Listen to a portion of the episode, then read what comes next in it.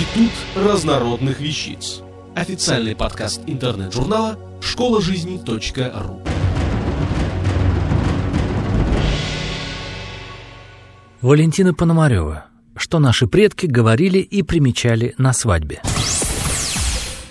Свадьба — это такое яркое и счастливое событие, с которым ничто не может сравниться.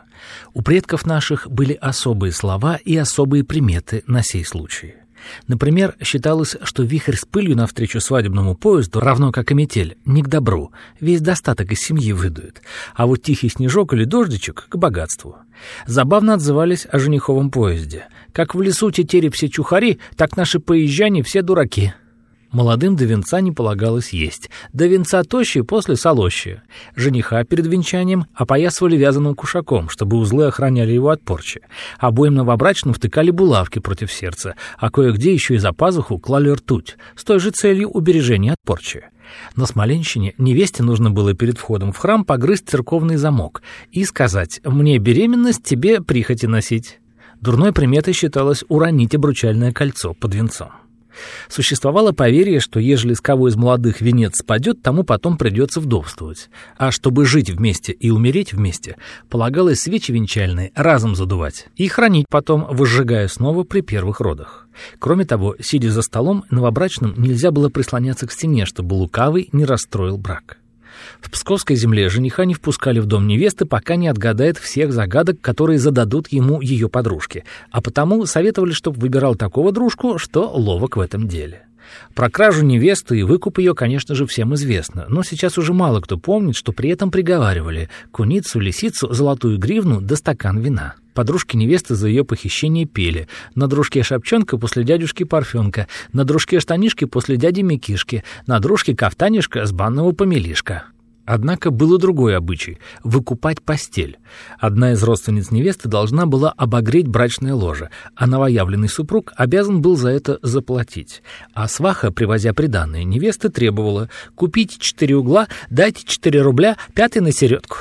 За стол звали гостей, кланяясь. «Милости просим, люд честной, к нашим молодым на сыр каравай».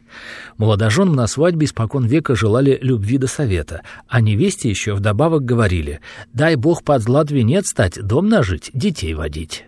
Тосты в честь новобрачной были весьма оригинальными.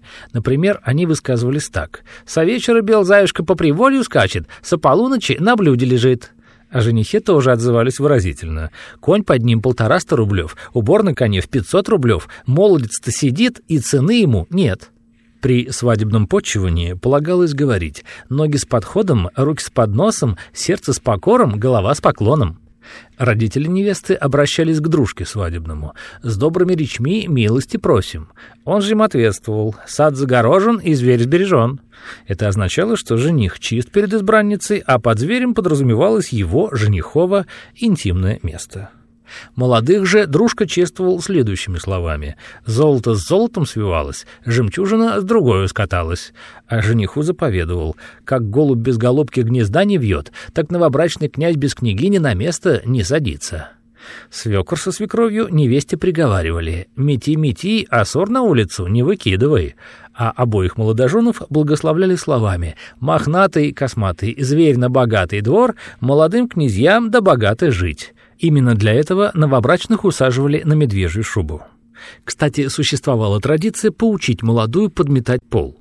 Ей вручался веник, а гости кидали ссор на пол, что было связано с испытанием ее кротости.